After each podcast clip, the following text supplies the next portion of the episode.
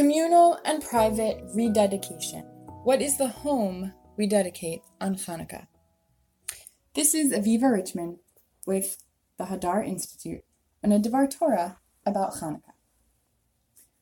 One of the meanings of Hanukkah is dedication, as the holiday commemorates Chanukhat Habayit, the Hasmonean rededication of the Jewish people's central, quote unquote, home, the temple. In this vein, every day of Hanukkah we end Shacharit with the words of Psalm 30, Mizmor Shir Chanukhat Habayit the David, a psalm, a song at the dedication of the house of David. On the one hand, this seems like a perfect fit, Chanukhat Habayit, for the holiday of Hanukkah. Yet the psalm is a bit of an enigma.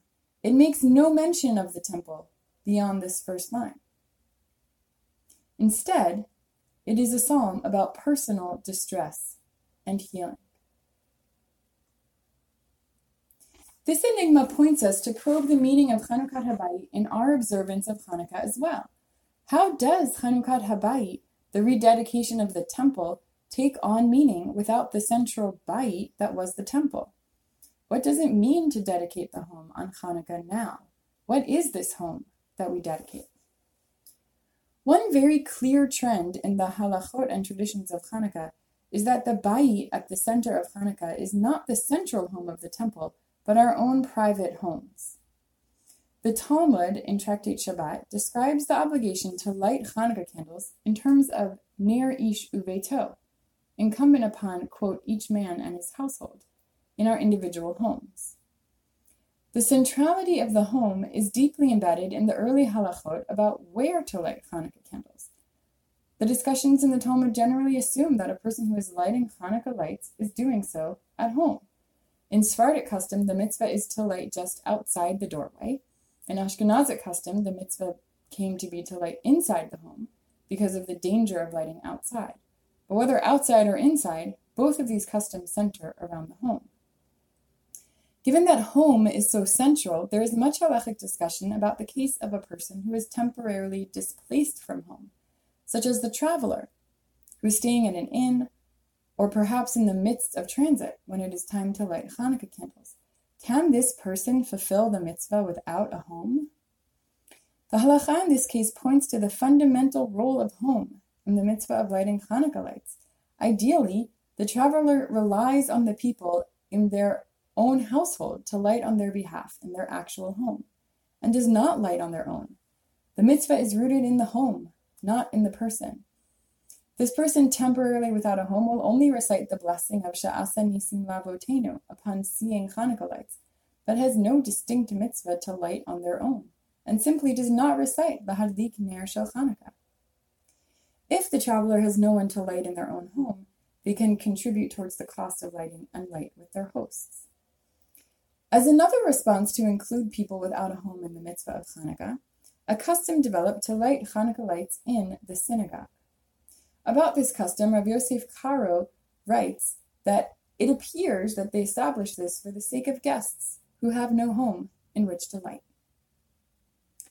Even as one of the main points of this practice may have been for people without a home, lighting the communal space of the synagogue fulfilled other functions as well. The Rivash described it as a way to accomplish the goal of publicizing the miracle of Hanukkah in an environment where people had to light in the privacy of their homes due to danger. Though it did not have the same halachic weight as lighting the Hanukkah candles in the home, this minhag to light in the synagogue actually fulfilled an otherwise neglected aspect of the mitzvah. In other words, the mitzvah of lighting Hanukkah lights became a hybrid of two practices Lighting inside the home, where only household members could see the lights, was the technical fulfillment of the mitzvah, while lighting in the synagogue fulfilled some of the spirit of the mitzvah to publicize the miracle more widely among the larger Jewish community.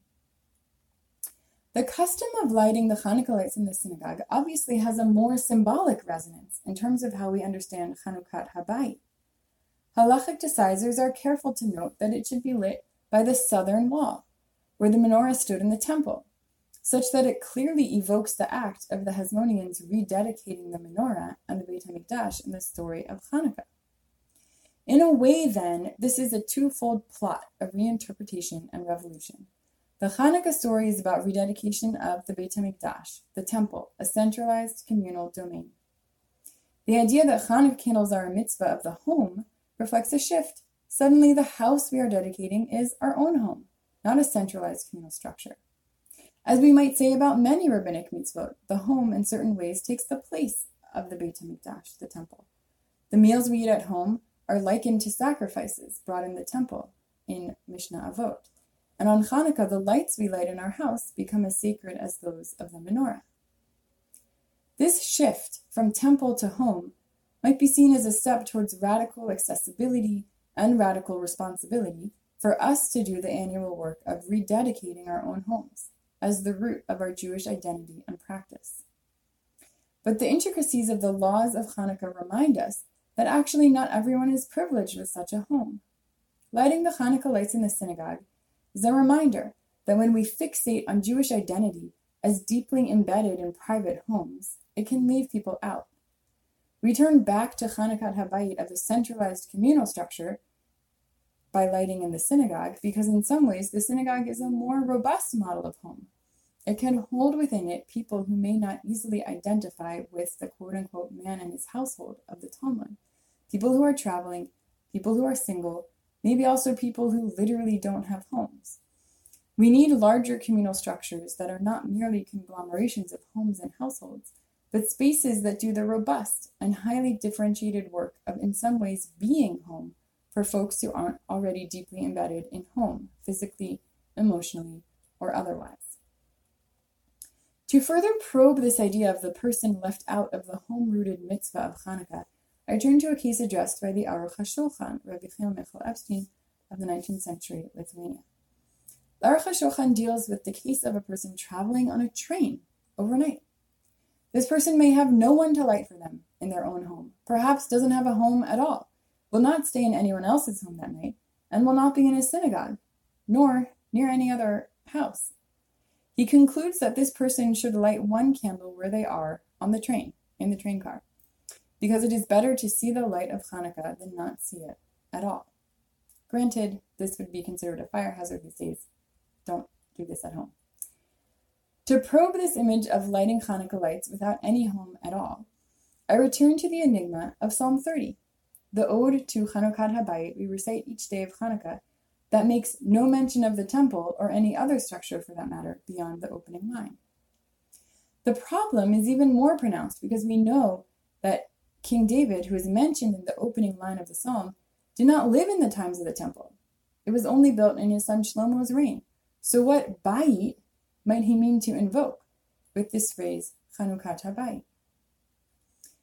The Malbim offers a beautiful interpretation that can tie back to our discussion of what it means to do Chanukat Habayit without any physical home at all. This is a quote. The psalm is entirely based on giving gratitude in his healing, King David's healing, that he might survive his illness, and has no mention of dedicating the temple.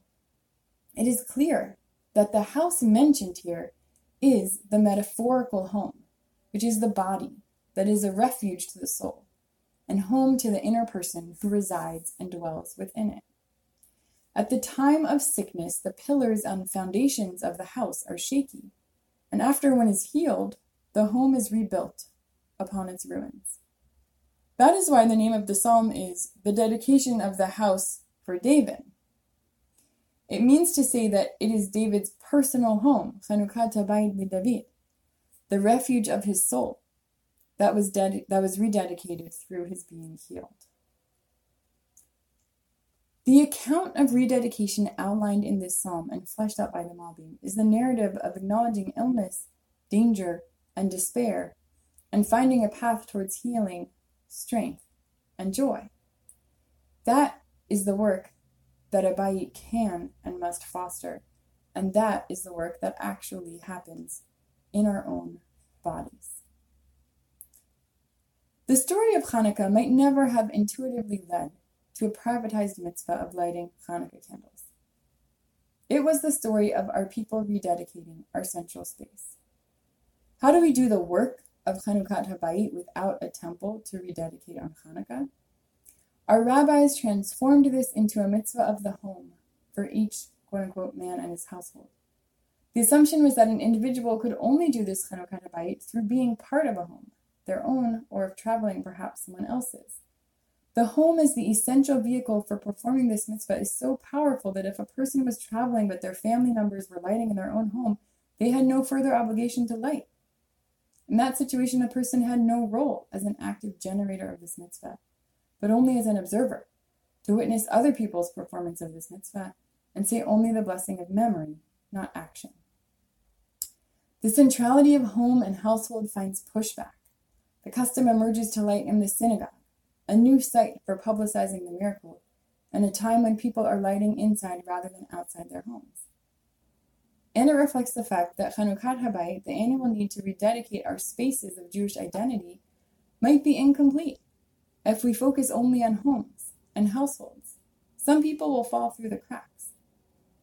Finally, in the Malbim, we see a powerful interpretation of Chanukah Habayit that lies entirely within our individual selves and bodies. The work of Chanukah Habayit then takes place in multiple spheres in our homes, in our communal structures, and in our own bodies, independent of any particular larger structure. Any narrow focus on one of these aspects of Chanukah Habayit to the exclusion of others will necessarily leave gaps. Some people will not be able to fully participate in the critical transformation that is Chanukah if we neglect any of these modes. How amazingly robust will our Chanukah Habayit be this Chanukah if we act within all of these sites of rededication to create homes, communal structures, and selves where distress is allowed to be visible and can be transformed into rejuvenation and healing. When we rededicate our homes, our communities, and ourselves, we will be able to harness the power to do nothing less than turn mourning into dancing and sackcloth into gladness, in the words of the song. Chanukah Sameach to all. Thanks for listening. To learn more with Hadar, please visit hadar.org slash Torah.